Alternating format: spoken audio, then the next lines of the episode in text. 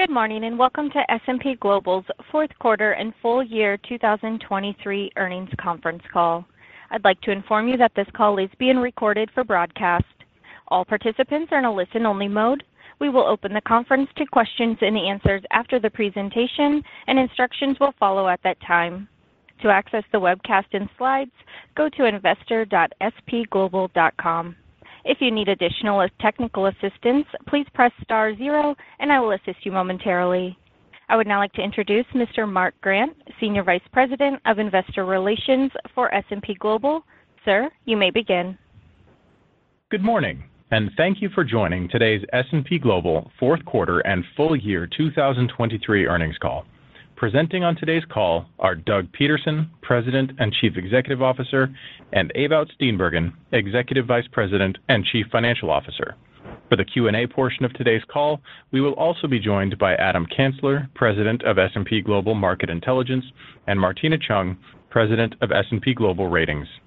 We issued a press release with our results earlier today. In addition, we have posted a supplemental slide deck with additional information on our results and guidance. If you need a copy of the release and financial schedules or the supplemental deck, they can be downloaded at investor.spglobal.com. The matters discussed in today's conference call may contain forward-looking statements within the meaning of the Private Securities Litigation Reform Act of 1995, including projections, estimates, and descriptions of future events. Any such statements are based on current expectations and current economic conditions and are subject to risks and uncertainties that may cause actual results to differ materially from results anticipated in these forward-looking statements. Additional information concerning these risks and uncertainties can be found in our Forms 10-K and 10-Q, filed with the U.S. Securities and Exchange Commission. In today's earnings release and during the conference call, we're providing non-GAAP adjusted financial information. This information is provided to enable investors to make meaningful comparisons of the company's operating performance between periods and to view the company's business from the same perspective as management. The earnings release contains financial measures calculated in accordance with GAAP that correspond to the non-GAAP measures we're providing and contains reconciliations of such GAAP and non-GAAP measures. The financial metrics we'll be discussing today refer to non-GAAP adjusted metrics, unless explicitly noted otherwise. I would also like to call your attention to certain European regulations. Any investor who has or expects to obtain ownership of 5% or more of S&P Global should contact Investor Relations to better understand the potential impact of this legislation on the investor and the company. We are aware that we have some media representatives with us on the call. However, this call is intended for investors, and we would ask that questions from the media be directed to our media relations team, whose contact information can be found in the release. At this time, I would like to turn the call over to Doug Peterson. Doug? Thank you, Mark. 2023 was an exciting year for S&P Global, a year of innovation and growth. Our results in 2023 serve as a testament to strong execution and S&P Global's unique position at the center of the global markets. Excluding Engineering Solutions, which was divested in the second quarter of last year, revenue increased 8% year-over-year. We expanded adjusted operating margins by almost 300 basis points year-over-year in the fourth quarter to finish the year with approximately 100 basis points of margin expansion, and we surpassed our $600 million target for cost synergies by $19 million. We delivered adjusted EPS growth of 13% to come into the high end of our guidance range as we continue to benefit from strong revenue growth, disciplined expense management, and a commitment to strong capital returns. On the topic of capital returns, 2023 marked the 50th consecutive year that S&P Global has increased its cash dividend, and we've already announced the board approval to make 2024 the 51st. In 2023, we returned $4.4 billion to shareholders through dividends and buybacks, representing more than 100% of our adjusted free cash flow. In addition to strong financial performance, we created a formal artificial intelligence leadership team in 2023, which we'll discuss in more detail shortly. We also delivered double-digit growth and significant innovation in key strategic investment areas. Private Market Solutions and Sustainability and Energy Transition both delivered double-digit growth in 2023, and we're well positioned to continue growing in these important areas in 2024. Our Vitality Index, which we target to remain at or above 10% of company revenue, actually exceeded 11% in 2023 and also increased at a double-digit rate. In 2023, we delivered key wins in each of the five strategic pillars we introduced at the end of 2022. We look forward to accelerating that success in 2024 and continuing our track record of creating value for our customers and our shareholders. We know that our success depends on creating value for our customers, and we delivered for them in 2023. We improved customer retention rates in several of our divisions last year while continuing to introduce new products and features more quickly and more frequently. Through deep engagement with customers around the world, tens of thousands of customer touchpoints, we saw continued adoption of enterprise contracts in Market Intelligence and acceleration of enterprise agreements in Commodity Insights. We know that certain customer verticals, particularly financial services and regional banks, had unique challenges in 2023. While we discussed longer sales cycles through 2023, we were able to keep our sales pipeline moving and continue to demonstrate value for our customers even in challenging times. As we looked at 2024, we continue to see macroeconomic, market, and geopolitical challenges. Our customers need unique and differentiated data sets and key insights for the markets they serve, which means our role as a trusted and strategic partner is more important than ever. Now, nearly two years after the merger, we've put the work of operational integration behind us, and we have fully turned to the exciting work of growth, innovation, and execution. We remain committed to balancing margin expansion with strategic initiatives and long-term growth. We will also look for ways to optimize our portfolio of products and services. With the merger integration behind us, we plan to continue reviewing and optimizing our portfolio of assets to meet our customers' needs, either through tuck-in acquisitions or potentially further divestitures, as you've seen us do historically. Turning to the 2023 issuance environment, we saw strong growth in billed issuance in 2023, particularly in the second half. In the fourth quarter, we continued to see issuers returning to the market, with billed issuance growth driven primarily by strength in bank loans, structured finance, and high yield. This contributed to a successful rebound for the full year 2023, with billed issuance increasing 8%. Turning to Vitality, we're pleased to see the continued outperformance in our index to close out 2023. As we shared with you when we introduced this metric a little over a year ago, our goal is to make sure at least 10% of our revenue comes from new or enhanced products each year. As products mature, they'll naturally age out of the Vitality Index, even if they continue to grow rapidly. But we remain committed to that 10% target as a steady stream of innovation takes the place of any products that graduate from the index. We view the Vitality Index as a direct measure of the value our customers are realizing from the improvements we're making in our products and services each year. With 18% growth in revenue from Vitality products in 2023, we ended the year with more than 11% of our total revenue coming from these new offerings. This is an incredible achievement by our product development and commercial teams, as they not only built great products and features in 2023 but also made sure our customers were aware and equipped to benefit from the innovation we were bringing to the table. Across divisions, we've seen new products in 2023 that demonstrate our commitment to powering global markets in a world of rapidly evolving technology.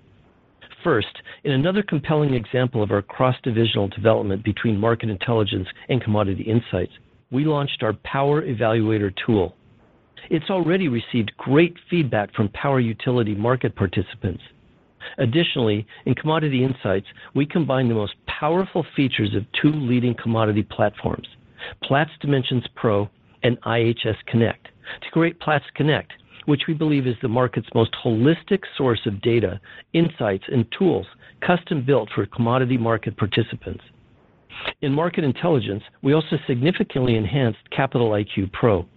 June saw the release of one of the largest and most important updates in years, and we're thrilled with the preliminary release of our new generative AI solution, Chat IQ, to a set of pilot customers in December.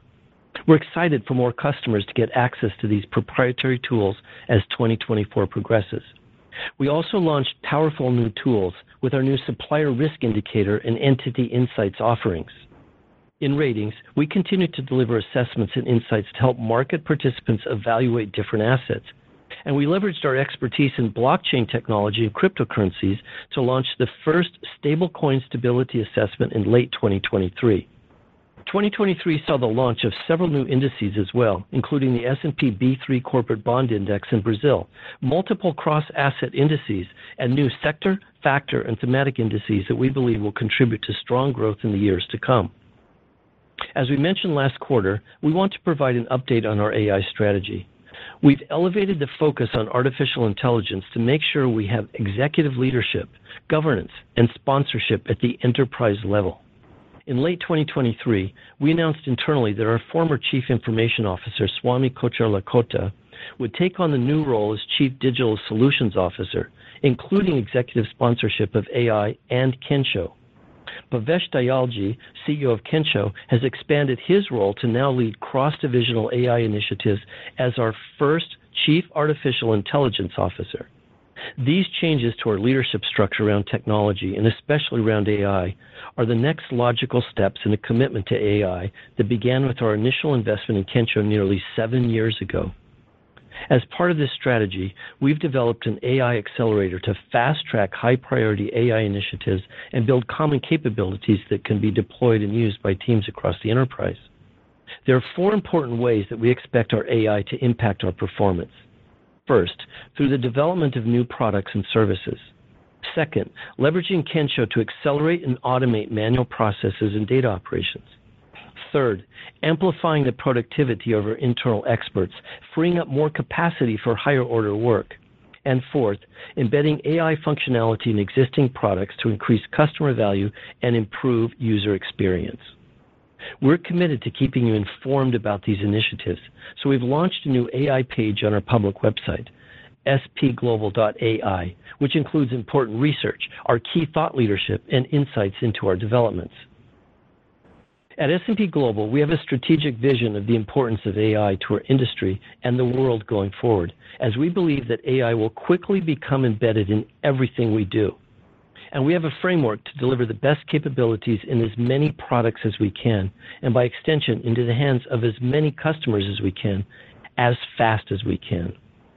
Fortunately, S&P Global starts with some of the most powerful proprietary data sets in the world, sourced from all five divisions. Our proprietary data layer is a key differentiator that we believe sets us apart. As we've outlined for you in the past, we remain committed to sound governance, protecting this proprietary data, and preventing third parties from monetizing or commercializing our data independently. A challenge that even data-rich companies will face is that much of this data isn't ready to be ingested or used by large language models. The data requires traditional machine learning pre-processing, things like data cleaning, data transformation, data reduction, and data integration. But it also requires tokenization and tagging, which can be very resource-intensive. This is the Kensho layer. The proprietary tools developed over the last several years by the teams at Kensho automate much of the pre-processing work for both structured data, like financial reports, but also unstructured data, like the transcript from this very earnings call. Tools like Scribe, Nerd, Link, Extract, and Classify do much of this heavy lifting and allow our proprietary data to be leveraged more easily and updated more quickly and frequently. This leads to the third element of our framework, the open ecosystem. As we've shared with you before, we aren't dependent on any individual technology partner. Having so much AI expertise in-house means that we can leverage infrastructure and compute platforms from multiple hyperscale cloud providers, third-party LLMs, our own proprietary LLMs, and a wide array of other vendors, without having to lock ourselves in or cede economics to one ecosystem or another. Ultimately, the goal is to have generative and traditional AI capabilities embedded everywhere that makes sense. We'll track our progress through improving customer win rates, retention rates, price, and ultimately, growth. It should also show up in our own workflows to improve productivity and efficiency, improving our unit economics and our operating margins over time.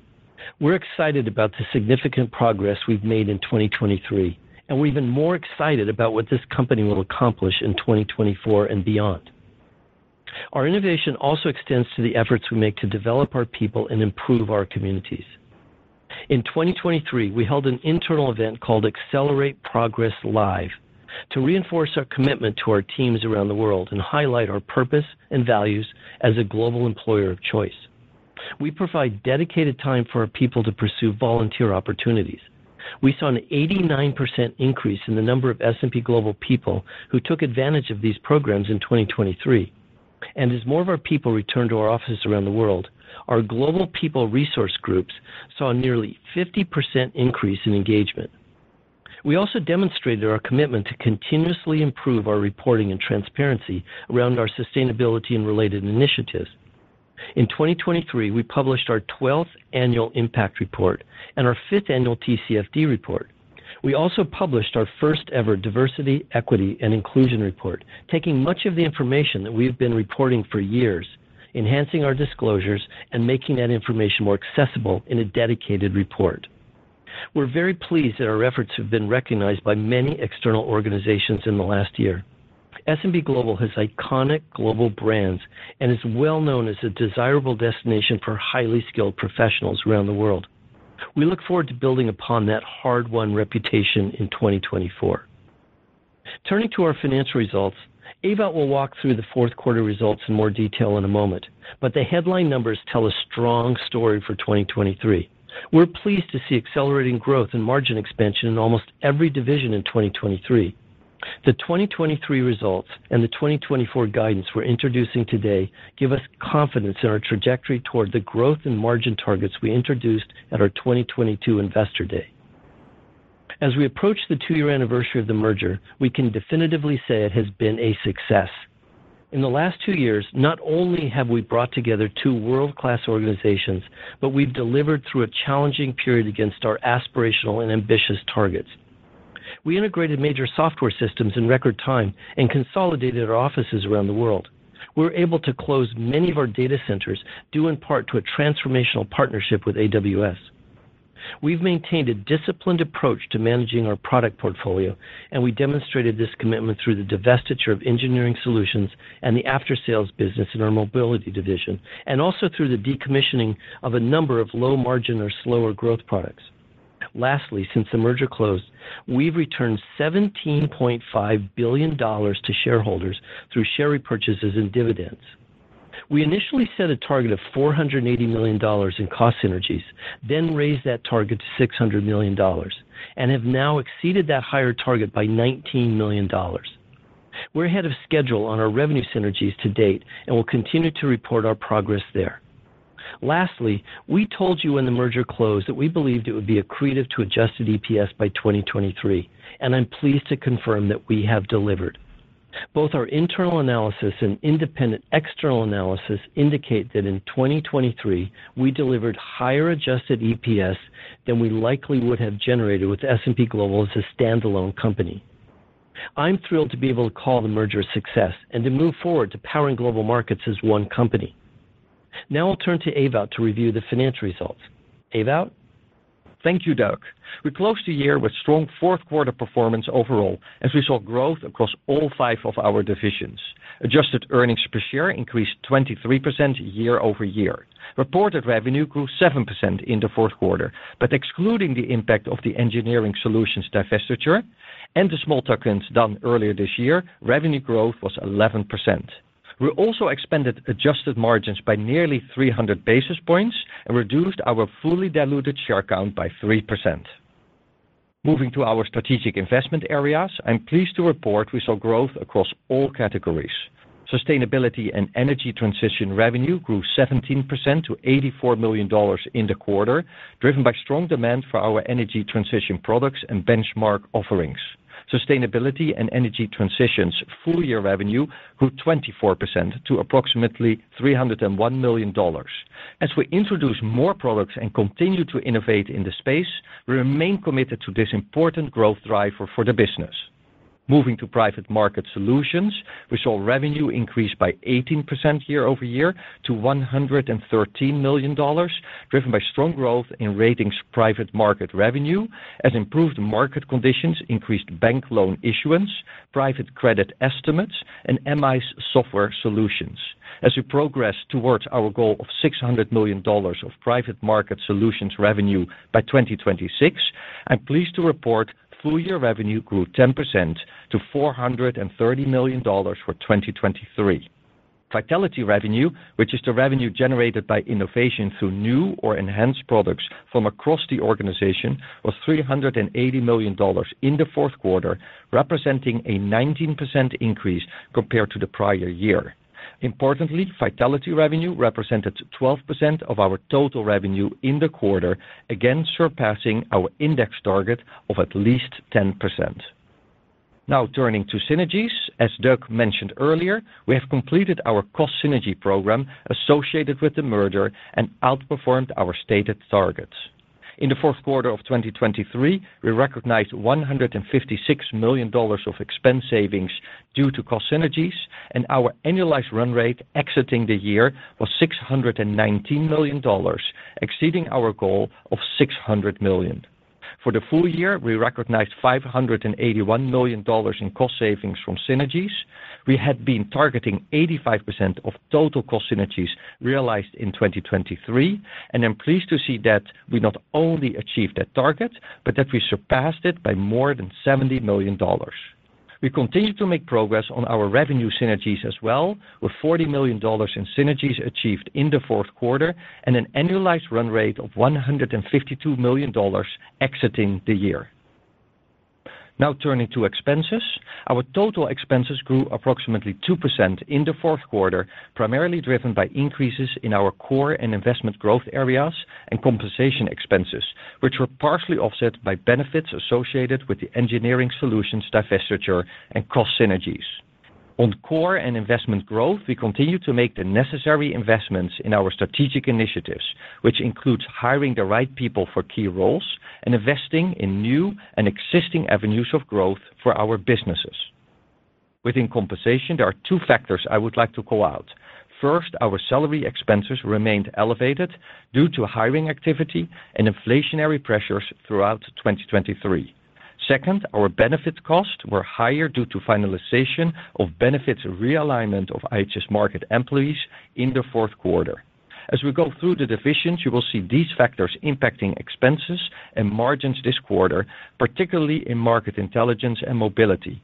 This drove slightly higher expense growth than we were expecting, but total adjusted expenses still grew only 2% year-over-year in the fourth quarter, while revenue increased 7%.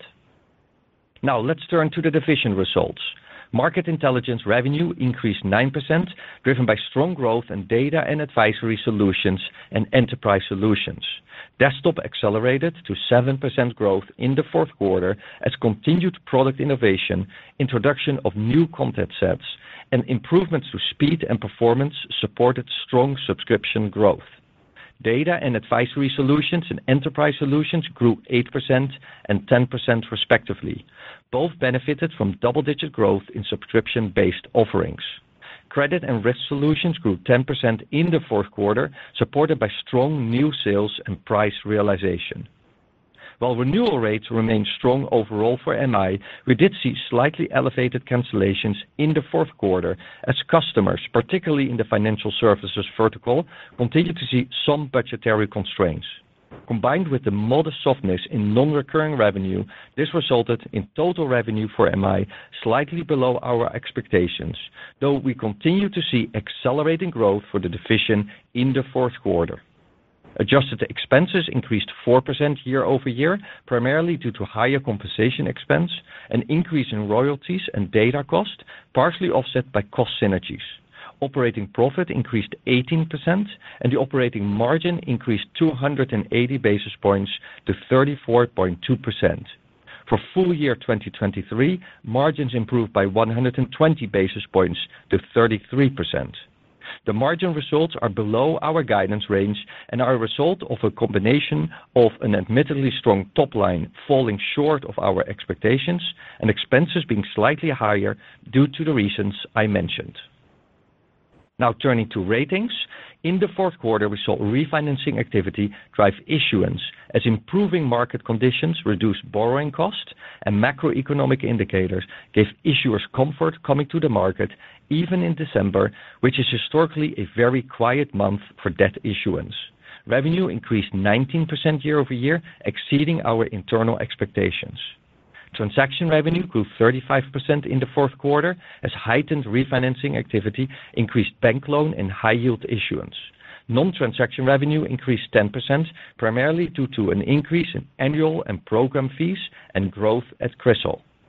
Adjusted expenses increased 6%, driven by higher compensation, which includes hiring associated with growth initiatives at CRISIL and higher incentives due to financial performance. This resulted in a 32% increase in operating profit and an impressive 540 basis point increase in operating margin to 53.4%. For the full year 2023, margins increased by 60 basis points to 56.5%. And now turning to Commodity Insights. Revenue growth increased 10%, following a third consecutive quarter of double-digit growth in both price assessments and energy and resources data and insights. Upstream data and insights revenue grew by approximately 3% year-over-year, benefiting from strong demand for software product offerings, as well as significant improvement in retention rates. The business line continues to prioritize growth in its subscription base. Price assessments and energy and resources data and insights grew 12% and 13% respectively. Growth was driven by continued strength in our benchmark data and insights products. Both business lines continue to see robust subscription sales, driven by strong commercial momentum and enhanced value being delivered to customers. Advisory and transactional services revenue grew 8%, driven by strong trading volumes across all sectors in global trading services and strength in energy transition-related product offerings. These market-driven volumes helped GTS deliver its strongest quarter of 2023. Adjusted expenses increased 10%, primarily driven by higher compensation and continued investment in growth initiatives, partially offset by cost synergies. Operating profit for Commodity Insights increased 10%, and operating margin contracted 20 basis points to 44.4%. There are a few factors I would like to call out that contributed to CI's very modest margin contraction in the fourth quarter. In addition to the compensation drivers I mentioned earlier, we saw an increase in performance-related compensation due to the top-line outperformance. We remain very confident in the growth opportunities for Commodity Insights and also wanted to make sure we continue to adequately invest to capture those opportunities. Trailing 12-month margin, which we believe is the best way to assess the performance of our divisions, increased by 180 basis points to 46.1% in 2023. In our Mobility division, revenue increased 9% year-over-year. The dealer segment marked its fourth consecutive quarter of double-digit growth, while manufacturing and financials and other continued to deliver solid results. Dealer revenue increased 14% year-over-year, driven by the continued benefit of price realization within the last year and new store growth, particularly in CARFAX for Life, as well as the addition of MarketScan. Manufacturing grew 2% year-over-year, driven by planning solutions and marketing solutions. Financials and other increased 5% as the business line benefited from strong underwriting volumes and price increases.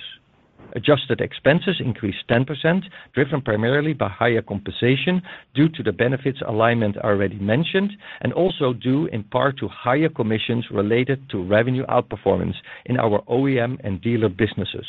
We also incurred some inorganic expense growth on the MarketScan acquisition. In aggregate, these drivers resulted in an 8% increase in adjusted operating profit and 30 basis points of operating margin contraction year-over-year in the fourth quarter. For full year 2023, margins contracted 20 basis points to 38.8%. Now turning to S&P Dow Jones Indices. Revenue increased 5%, primarily due to strong growth in exchange-traded derivatives revenue and new business activities within data and custom subscriptions. Revenue associated with asset-linked fees were relatively flat in the fourth quarter. This was driven by higher ETF AUM, which benefits from both market appreciation and net inflows, leading to higher ETF fees and declines in OTC products. Exchange-traded derivatives revenue grew 22%, primarily driven by strong volumes in SPX and VIX products and strong price realization.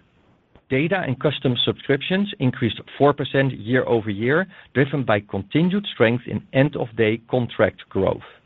During the quarter, expenses decreased 6% year-over-year, primarily driven by lower outside services and incentive expenses. Operating profit in Indices increased 11%, and the operating margin increased 390 basis points to 66.1%. For the full year 2023, margins expanded 50 basis points to 68.9%.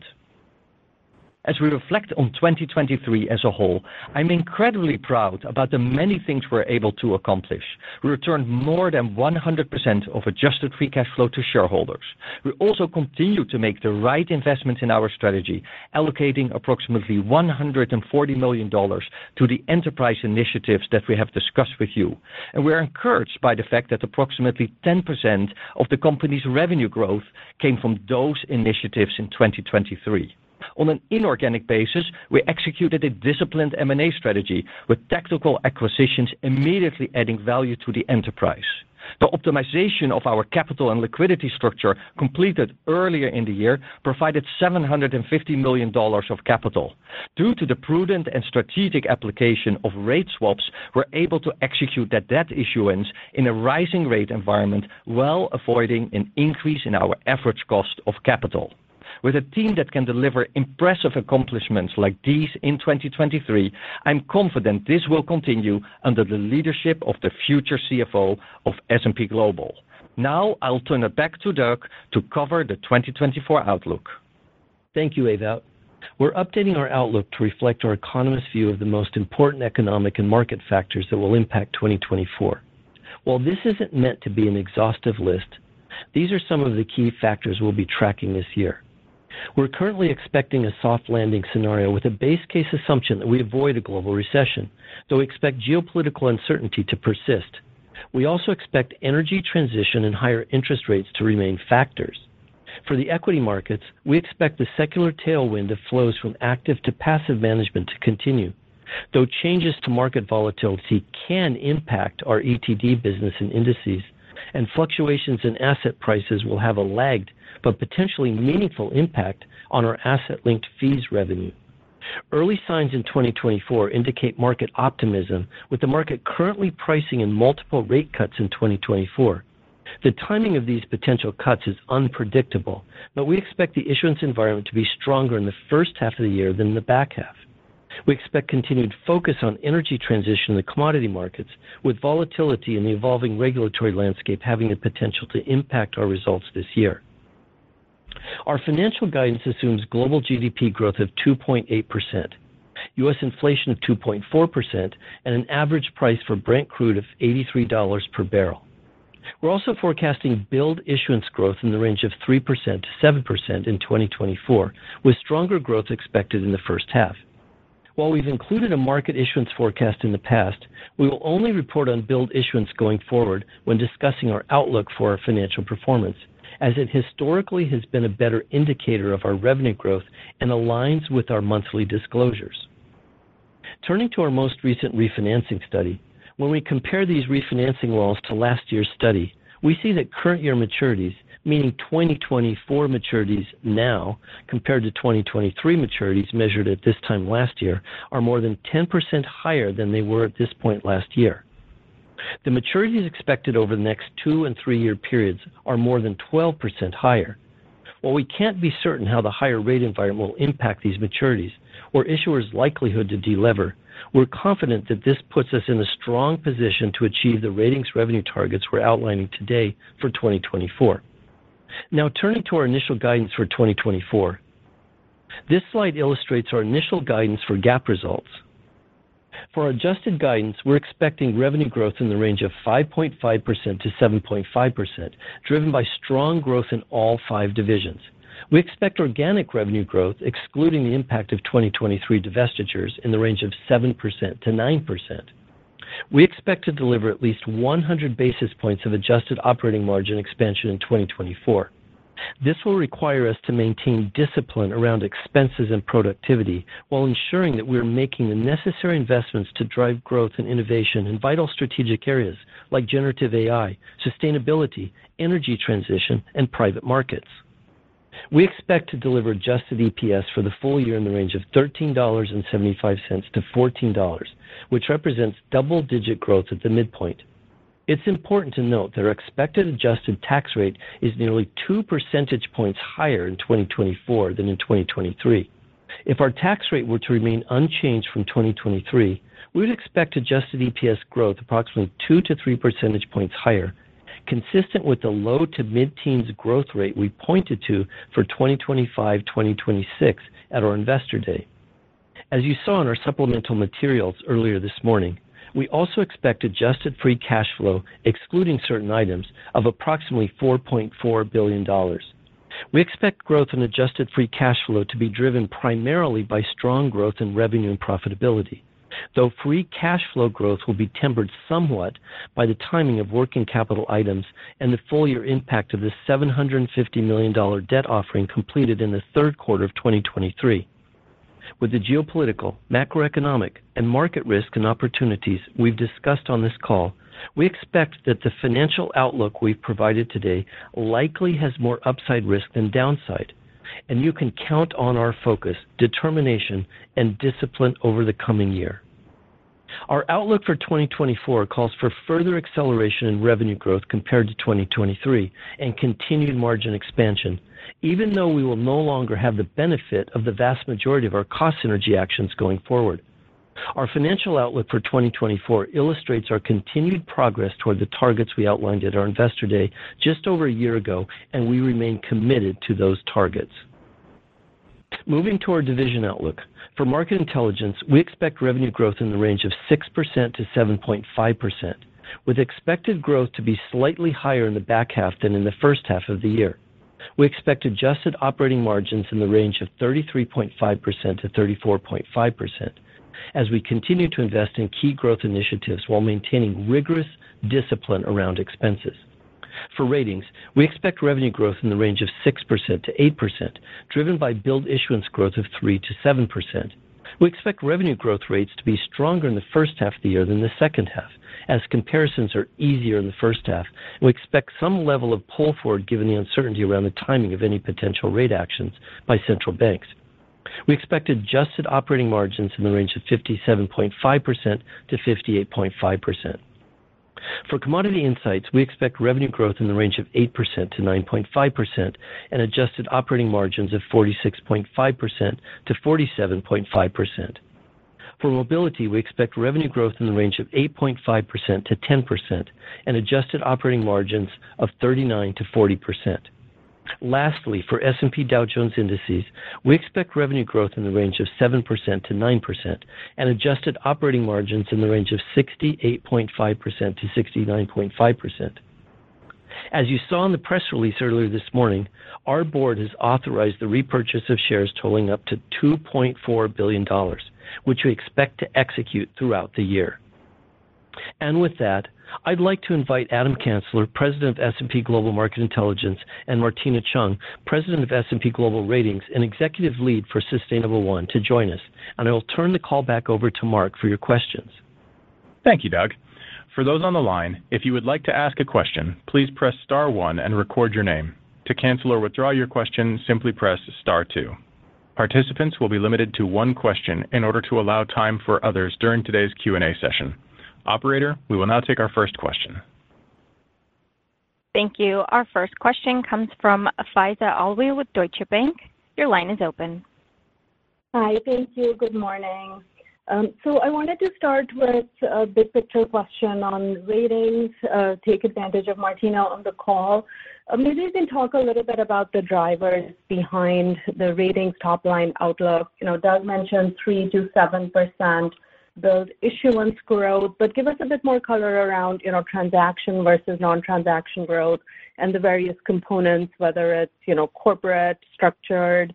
Um, you mentioned, you know, greater uh, private assessment. So just a bit more color around uh, around what's underlying the revenue outlook. Thank you. Hi, uh, thanks very much for the question. Uh, so as Doug mentioned in his uh, remarks, we do expect uh, a stronger first half of this year, 2024, compared to the back half of the year. And I'll break it down a little bit. First, on the transaction revenue and our billed issuance estimate in the 3%-7%, we're expecting to see continued refinancing activity that we saw build up in the back half of last year with high-yield and bank loans, and we saw that Uh, consistent uh, in January. So we would expect to see that continue throughout the first half of uh, this year. We would also expect to see some investment grade, although not as robust as last year. And part of that is just because so many investment-grade issuers tapped the market last year. Another potential factor there is the fact that we would see some investment-grade issuers being able to wait until the rates come down. Now, uh, some of the factors driving first half versus the second half, I would say anecdotally, we're hearing that uh, issuers are looking to come to market to take advantage of strong investor appetite to lock in rates uh, once they're higher and before the rates come down, and ahead of potential volatility in the back half of the year. On transaction revenue, uh, we would actually expect to see stronger frequent issuer uh, program issuance this year than we saw last year. You won't see that in our billed issuance estimate, for example. And we would also expect to see continued strong performance in our surveillance book, uh, across CRISIL, our royalty and other products such as RES or Ratings Evaluation Service. Overall, though, as Doug said, we do expect stronger first half compared to second half. Uh, all of these factors that we take into consideration, uh, including uh, pace and timing of rate cuts, volatility, et cetera, these are all baked into our overall outlook. It is early in the year, and we will definitely seek to become more precise as we go throughout the year. But that's, I think, a good summary of where we're at. Thank you. Our next question comes from Manav Patnaik with Barclays. Your line is open.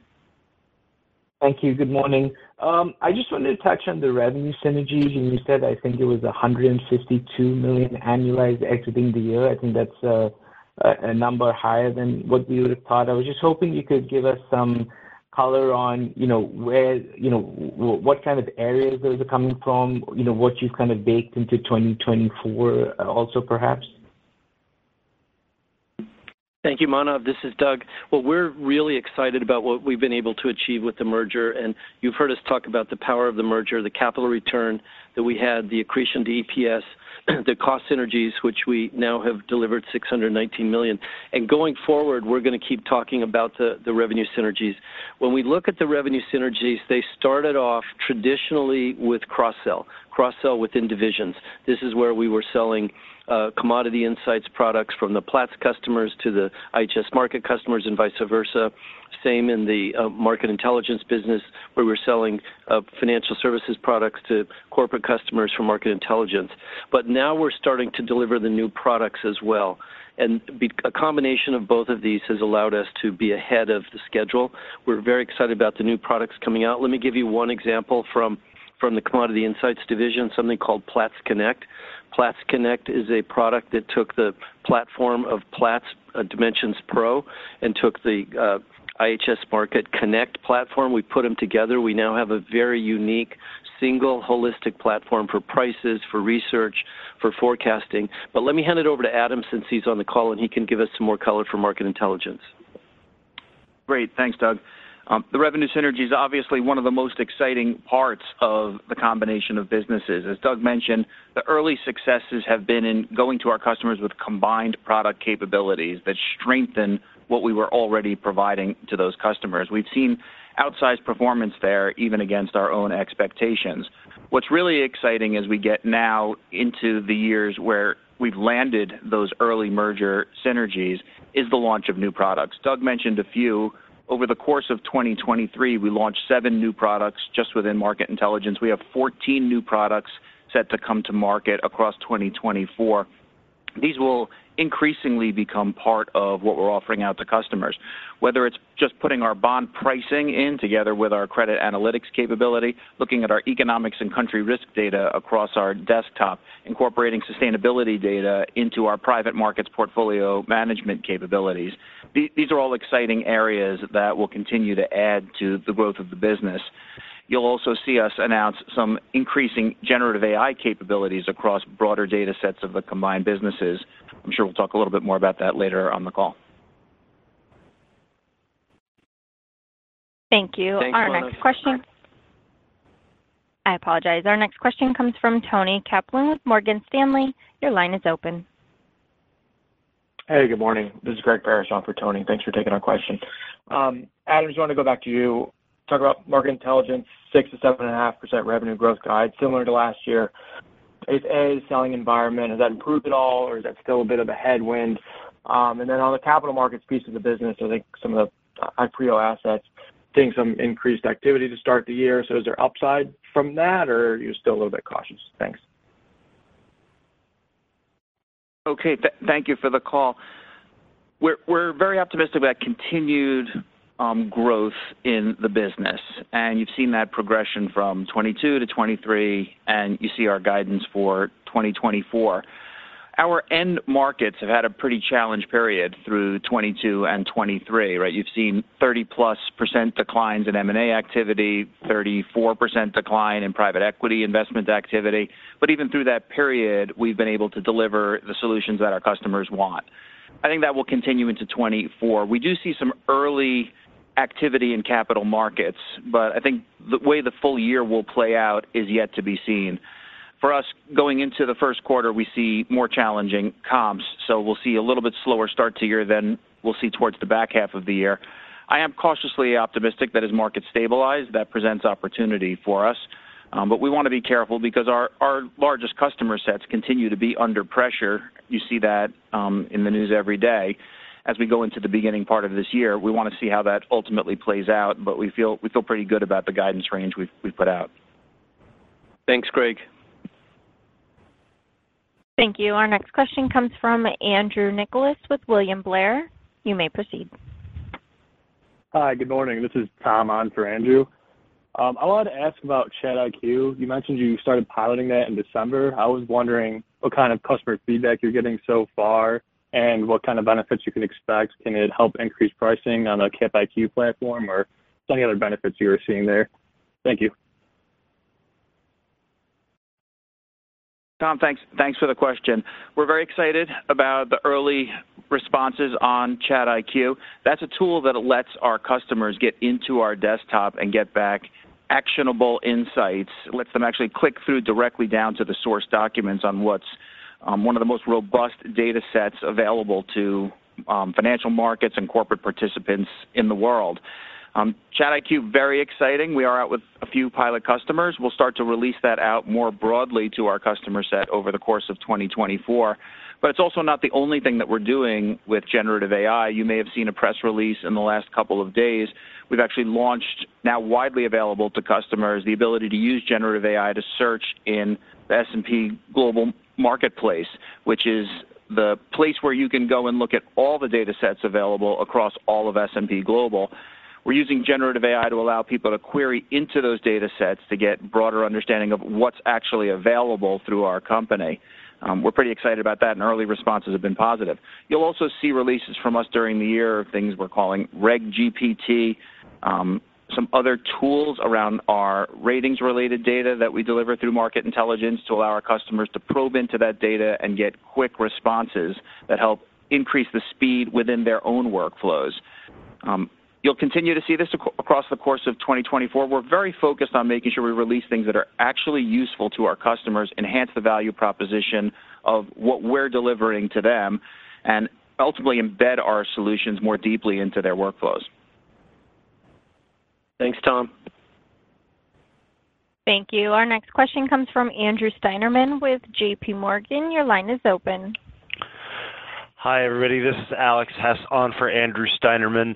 Uh, I was hoping you guys could walk us through a little bit of the um, incremental margin outlooks embedded in your guide, especially for Market Intelligence, Commodity Insights, um, sort of, and maybe Mobility. Would just sort of helpful to know sort of, you know, in those higher subscription businesses, you know, what the puts and takes are on expenses and, you know, how we should see that flowing through to Uh, operating income. Thank you.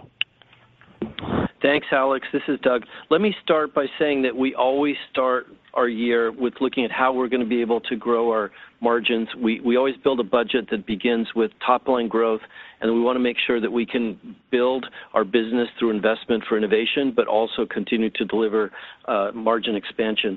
So if you asked about each of the divisions, and each of the divisions has different characteristics for how we're moving forward. We have uh, technology and productivity plans in place, but let me start with a couple of the divisions and then hand it over to Adam. So within the Commodity Insights uh, division, we're looking at, uh, as you saw, 8.8% growth to 9.5% growth, with a margin expansion in the 46.5%-47.5% range. We have growth in that area, in particular in energy transition products. We see high demand coming for new sorts of products that relate to carbon, to carbon intensity, to carbon markets, to different types of metals, which are going to be important for the energy transition. So we see a lot of growth in the area coming from energy transition on top of what are the regular markets there. We do have some investments taking place in the Commodity Insights division, uh, both for some regional expansion as well as some new products. When it comes to uh, Mobility, we're making some investments in some new products in uh, Mobility so that we will be able to grow our top line. As you see, we have an 8.5%-10% uh, revenue guide as a 39%-40% uh, margin guide. But we always operate all of our businesses beginning with top line, with discipline to deliver growth. Just to mention before I hand it over to Adam, as you know, we've delivered 1,200 basis points of margin expansion over the last 10 years, so it's something that's in our DNA. But let me hand it over to Adam. Sure. Uh, just commenting briefly on um, margins within Market Intelligence. We do expect to continue to see expansion as we go into 2024. It's important for us to keep balancing the need for continued efficiency, looking for where we can operate more effectively and continue to drive margin expansion. We expect to do that on course to the levels that we laid out in the 2022 Investor Day, but also balancing that with making the right investments to drive the increased top-line growth that we also expect to deliver as we get towards those target dates that we laid out in the in the Investor Day as well. Thanks, Alex. Thank you. Our next question comes from Alex Kramm with UBS. You may proceed. Yes. Hey, good morning, everyone. Just, I guess, continuing that last point, Adam, that you made. Um, when I look at the revenue targets that you laid out at the Investor Day across the company, I think you're making good progress everywhere.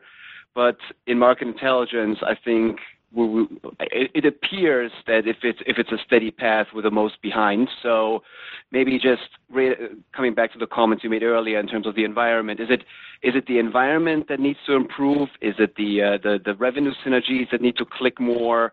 Or what needs to happen to get to that 7-9 in 2025?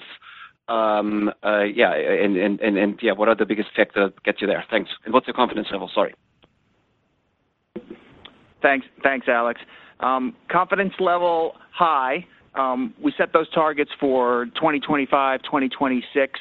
I think we're well on track to get there. Even in this current year, while coming in behind our goal, we're still right near the very bottom of that 7%-9% growth range, right? We delivered a 6.9 or so percent year.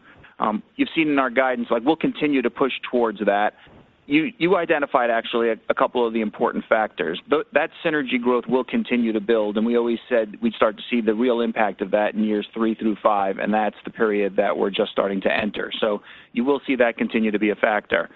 The second biggest factor is we've gone through in 2022 and 2023, one of the toughest macro environments that we've seen, you know, particularly for our customers over the last, certainly five to 10 years. So as that macro environment improves for us, or conditions for that customer set improves for us, it also sets us up to continue to accelerate towards those growth levels. Um, even through that challenging period, you know, as I mentioned, we're delivering actually pretty close to that range and on a pretty straight line path into it, and a pretty high confidence that we'll get there. Thank you. Thanks, Alex. Our next question. Our next question comes from Ashish Sabadra with RBC Capital Markets. You may proceed. Uh, thanks for taking my question. I just wanted to focus or drill down further on the index business. Uh, there was a uh, mention of declines in OTC product. I was wondering if you could provide some color on that front. And then as we get into 2024, I was wondering if you could provide some color on what are your assumptions around AUM growth, and then fees, which were a headwind this year. How should we think about those Uh, potentially becoming a tailwind in 2024? Thanks. Good morning, Ashish. This is Ewout. Thank you for giving me an opportunity to answer a question during my last uh, call. Um, uh, coming back to your point about OTC, obviously, if you look at AUM fees in the fourth quarter, you say, "Hey, that's strange. Why is it flat where markets are up so much?"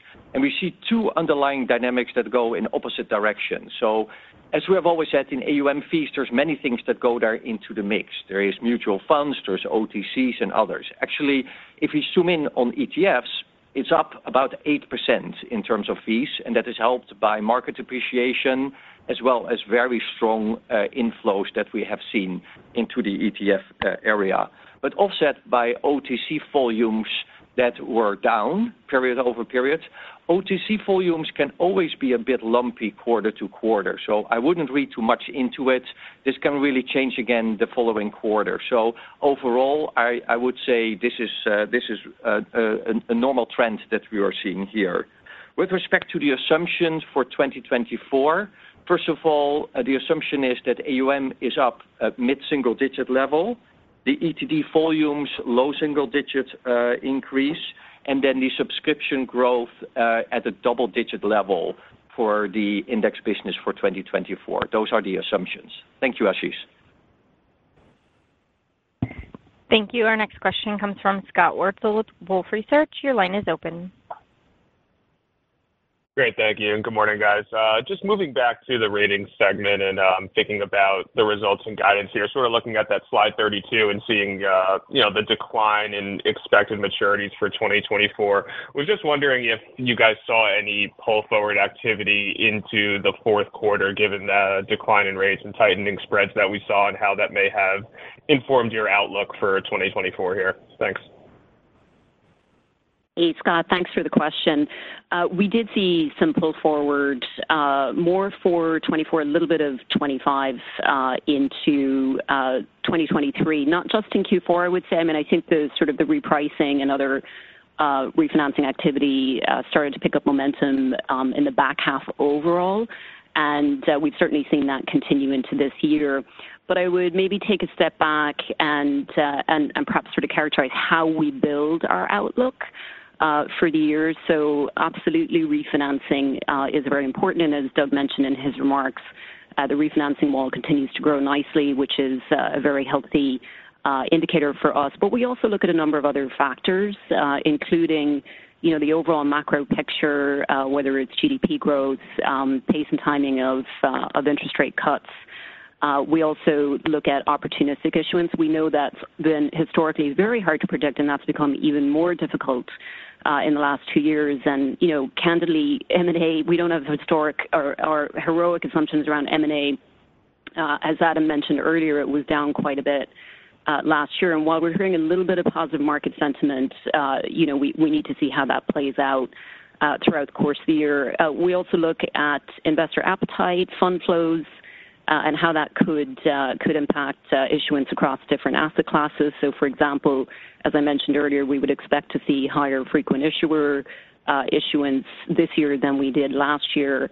And then we, you know, we keep an eye on this throughout the course of the year. A lot of contacts with investors. I think we did, Uh, we increased our investor uh, meeting uh, frequency quite a bit last year, so we're between the 25,000-30,000 range of meetings with investors. So, you know, a lot of um, work goes into building up the bottom up. It's not just the refinancing piece of it, although, of course, you know, that's a good long-term indicator for us. And then just to, you know, as a, you know, kind of recap or draw a line under it, as Doug said, we'd expect, you know, slightly uh, faster first half than uh, than second half. And as we go throughout the year, we can uh, we can come back to you with greater precision. Thank you, Scott. Thank you. Our next question comes from Jeff Silber with BMO Capital Markets. You may proceed. Thanks so much. Um, in your prepared remarks, um, I think you had said you're constantly reviewing and optimizing your portfolio. Can we just kind of step back? Maybe you can tell us, you know, what you're looking for, whether it's in tuck-in acquisitions or maybe more importantly, potential divestitures. Would it be possible to see a large divestiture in the future? Thanks. Thank you, Jeff. As you know, we always uh, apply a discipline to looking at our portfolio, looking at top-line growth, looking at the margin expansion, also looking at how it fits across the portfolio. Uh, during the year, last year, we didn't make a lot of noise about it, but we did shut down some very small products. We shut down 8,000 indices that were sub subpar, subsize across the businesses within Commodity Insights, Market Intelligence. There are some small products uh, that we moved on. We also had a couple of small divestitures. But when you ask the question to us, we're constantly looking at the portfolio, trying to understand what fits best. Uh, we have different themes. You've heard us talk about the key themes: private markets, sustainability, supply chain analytics, uh, risk and credit. These are the sorts of areas that we're always looking to expand our presence, to make sure we have the best capabilities possible to meet the needs of our clients.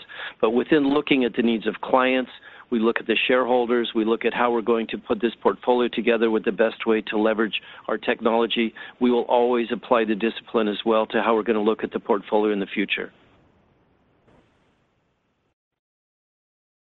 Thank you. Thank you. Our next question comes from George Tong with Goldman Sachs. Your line is open. Hi, thanks. Good morning. I'd like to better understand your guidance for ratings revenue growth in 2024. You expect billed debt issuance growth of 3%-7%, but ratings revenue growth of only 6%-8% in 2024, which would reflect little to no pricing benefit or mixed headwinds. Can you help bridge the gap there? Yeah. Hi, George. Uh, thanks for the question.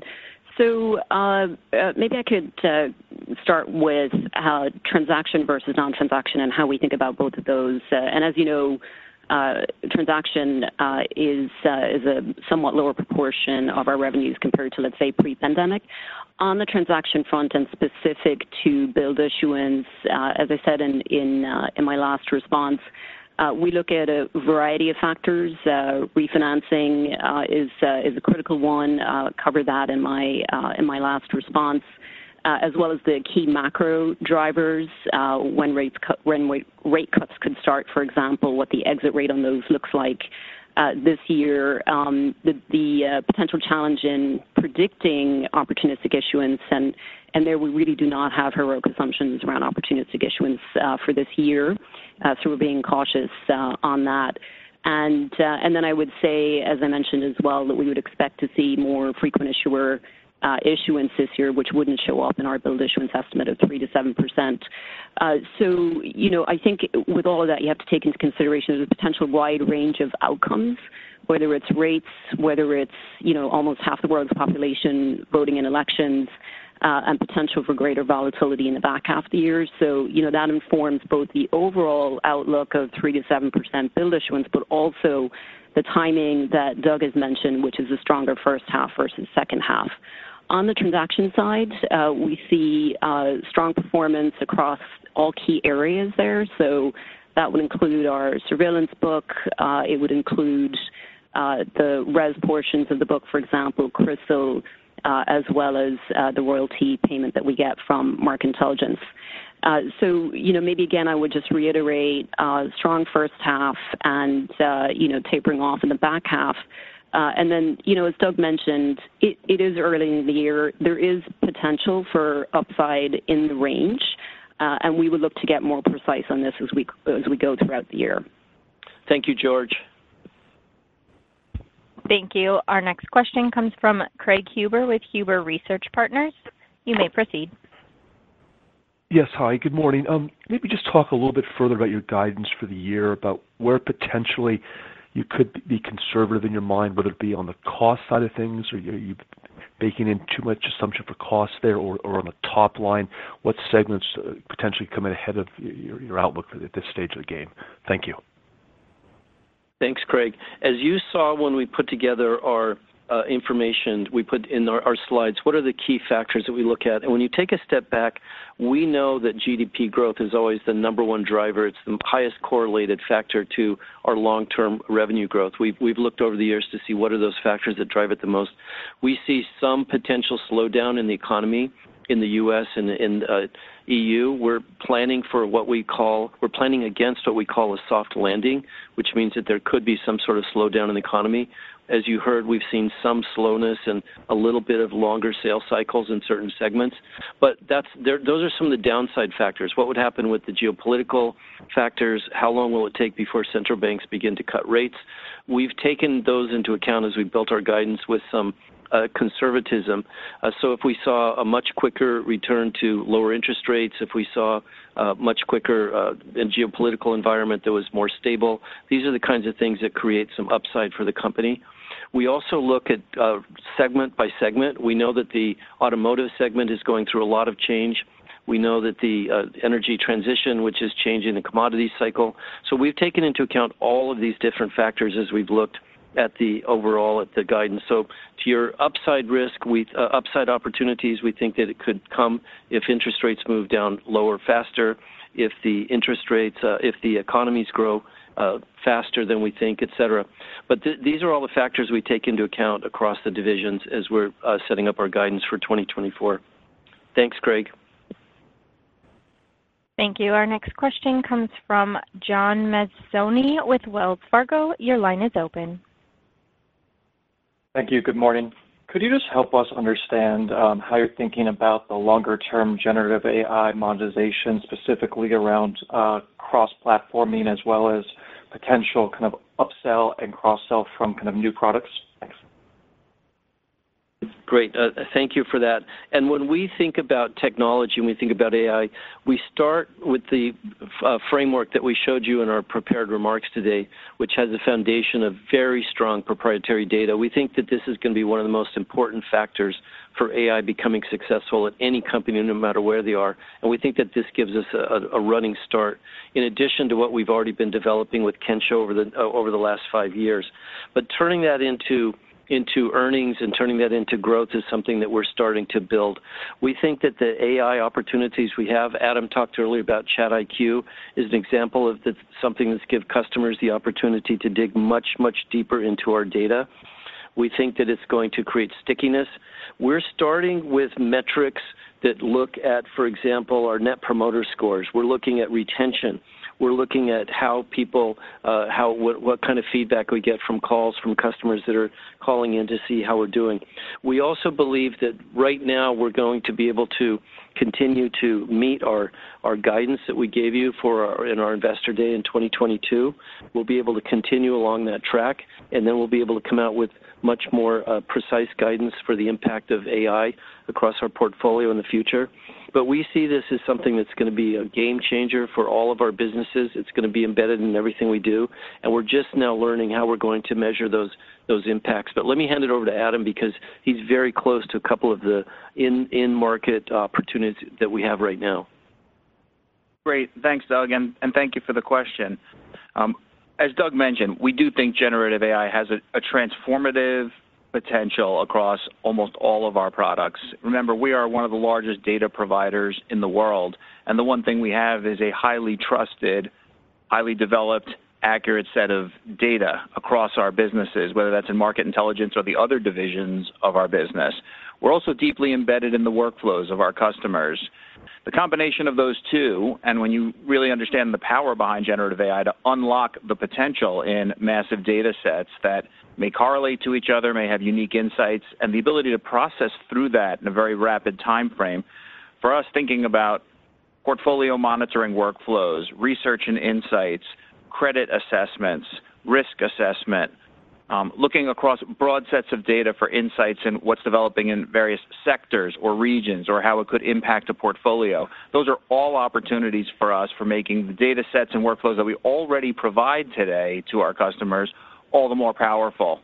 Um, when we look at the opportunity set in front of us and even just our product launch sheet for 2024, we're pretty encouraged that we're well positioned to take advantage of the technology, increase the penetration we have with our customers, and expand the kinds of services and insights we're able to give them efficiently. That also increases the efficiency of their own internal workflows, which obviously comes with significant value. We'll see how that all materializes and how we're able to monetize that, but we do think it's a tailwind for us. Thank you, John. Thank you. Our next question comes from Jeff Meuler with Baird. Your line is open. Yeah, thank you. Uh, Ewout, when you described some of the costs that were higher than expected, things like the IHS, the Heritage IHS Markit employee benefit cost, uh, it wasn't clear to me, was there a true-up that was specific to Q4, or was there a greater than expected step-up in the expense baseline that's happening now? And then on 2024 tax rate, what drives the step-up, and is the new rate kind of like a good steady state rate for the portfolio? Thank you. Yeah, thanks, uh, Jeff. So let me explain what is benefits realignment. So benefits realignment is that we brought, as of January 1st, 2023, all of our employees across the world to the same benefits package, because we think it is fair that we should treat everyone the same in every country around the world. So think about the medical plans, think about the retirement plans. Uh, we have made estimates about the expenses for 2023, and for the first three quarters, the expenses came in exactly in line with our expectations, but they exceeded the expectations in the fourth quarter. And benefits costs are always not 100% certain, because just to give an example, the medical cost in the U.S., we're self-insured, so they can be higher if we have higher medical claims, or the matching for 401(k) contributions can be higher. So we're seeing this more as a one-time step-up cost, and that should be in our baseline going forward from 2024 onwards. Um, your second part of your question about the tax rate. Uh, we saw in 2023 a bit of a benefit in the tax rate uh, in the third quarter and the fourth quarter, and then we're seeing some upward pressure in the tax rate uh, in 2024. So to expand on that, on the third quarter of 2023, we had some uh, favorable new guidance with respect to the utilization of foreign tax credits. And then in the fourth quarter, we had the conclusion of uh, certain state tax audits that led to some reserve releases. So it brought the effective tax rate a little bit down in 2023 compared to a normalized level. And what we're seeing in 2024, the implementation of Pillar Two, global minimum tax in several jurisdictions, as well as the U.K. statutory tax rate is going up. So 2024 uh, is, uh, I think, the right level to think about this. Where tax rate will go from a longer-term perspective is really hard to say because it really depends on government finances and where that will go uh, around the world in the future. Thank you, Jeff. Thank you. Our next question comes from Russell Quelch with Redburn Atlantic. You may proceed. Yeah, hi, thanks for having me on the call. Um, sorry to go back to this, but on the ratings business, um, your macro forecasts are implying what I think is a soft landing conducive for rate cuts. Uh, and as I understand it, the maturity walls build throughout the year. I appreciate some of that could be pulled forward into the front end, but I'm still struggling to square this sort of front-end loaded um, observation when you discuss revenues relative to your macro guidance. So maybe you could explain that again, please. Um, and also what you're assuming for the non-transactional revenue growth in 2024. Sorry if I missed that. Thanks. Thanks so much, Russell, for the question. Uh, just a quick one on the non-transaction. Uh we don't uh, separate out our guidance between transaction and non-transaction, but as I said, we do expect uh, robust performance in our non-transaction part of the book this year.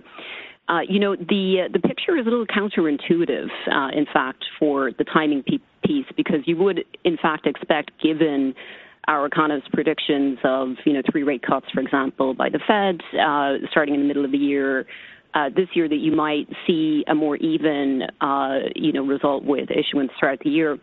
But what we're actually hearing from the market is a little bit different. So for bank loans and high yield, for example, we're seeing and hearing a couple of things. Number one, issuers have accepted the higher for longer.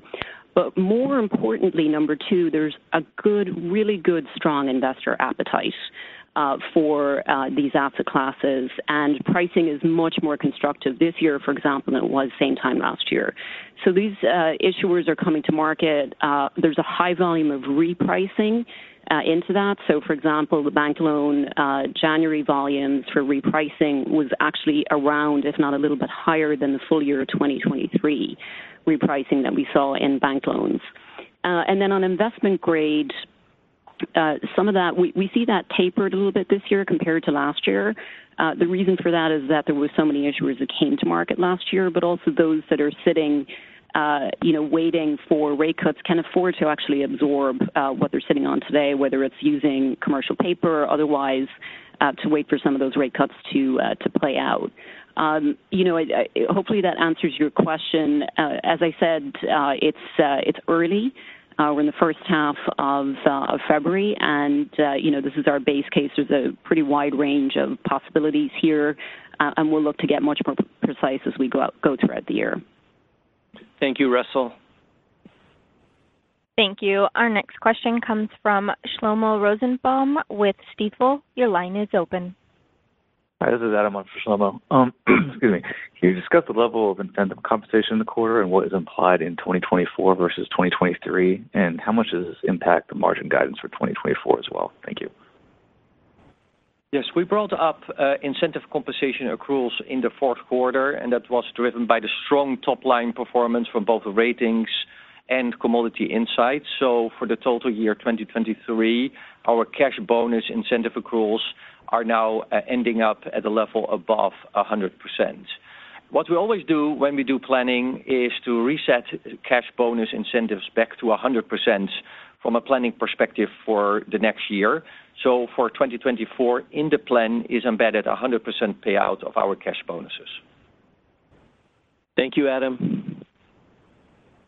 Thank you. Our next question comes from Heather Balsky with Bank of America. Your line is open.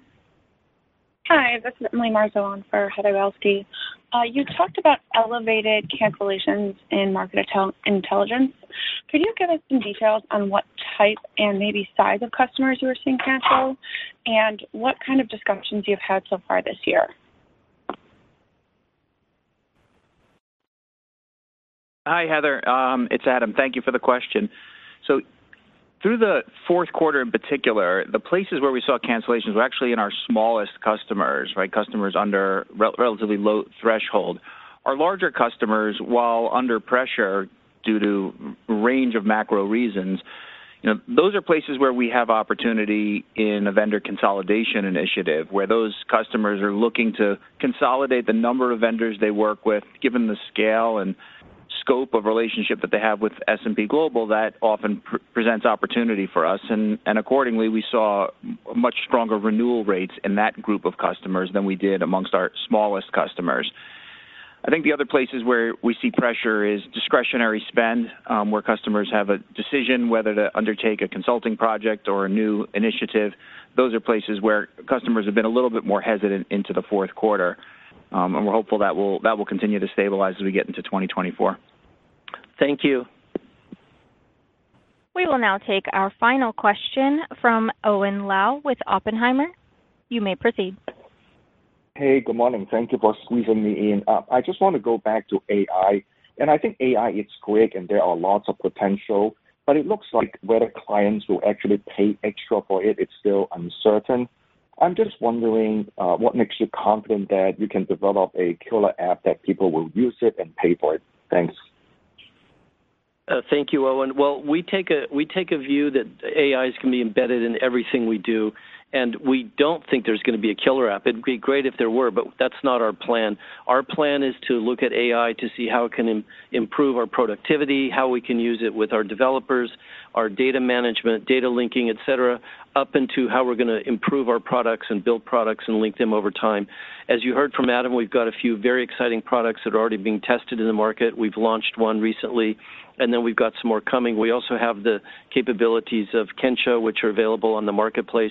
So we don't think of it as a killer app. We think of it as continuous improvement, And we think that if you look at it over time, it's going to be something that's going to change the way we work and the way that our people work. So we're really excited about it.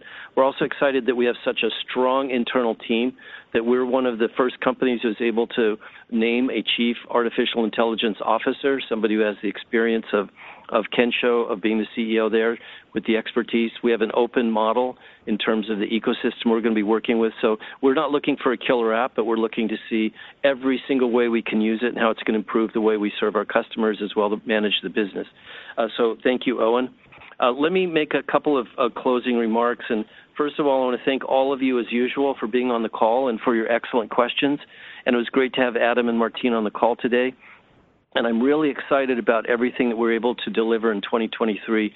We delivered what we think is the promise of the merger. Uh, as you know, we, we've uh, paid back over $17.5 billion of capital over the last two years since the merger. We've been delivering innovation. We delivered on our synergies. So we're excited about taking that energy and all of all of the incredible work that our people have done and turning that now into growth into the future. I also want to thank our people, as always, for their incredible work. It's it's what made 2023 what it is, and it's what makes me very confident about the foundation we have for going forward, and especially our leadership team who is focused on growth, innovation, and execution. This is our last earnings call with Ewout. Uh, he's been with us for seven years of remarkable service, and I want to thank him.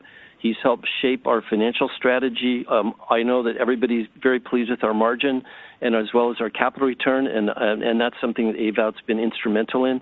He's helped us lead with our accelerated growth, with our innovation, and he's had a tremendous impact. He partnered with us on all of the major strategic transactions. He's been the sponsor of Kensho for the last five years, which we now talked about many times on this call, the importance that brings to the company, as well as uh, one of the uh, initial architects as well as executors of the IHS Markit merger.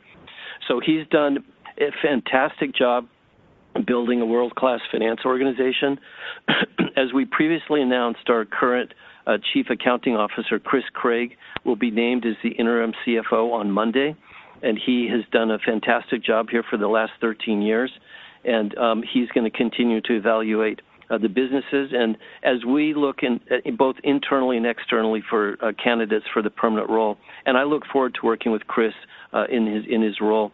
But again, thank you, Ewout. Uh, we wish you the best in your new role and continued success in your career. And please keep making the world a better place uh, with your leadership with UNICEF. So again, thank you everyone for joining the call. Great questions, and we're very excited about the future. Thank you very much. Thank you. That concludes this morning's call. A PDF version of the presenter slides is available for downloading from investor.spglobal.com. Replays of the entire call will be available in about two hours. The webcast with audio and slides will be maintained on S&P Global's website for one year. The audio-only telephone replay will be maintained for one month. On behalf of S&P Global, we thank you for participating and wish you a good day.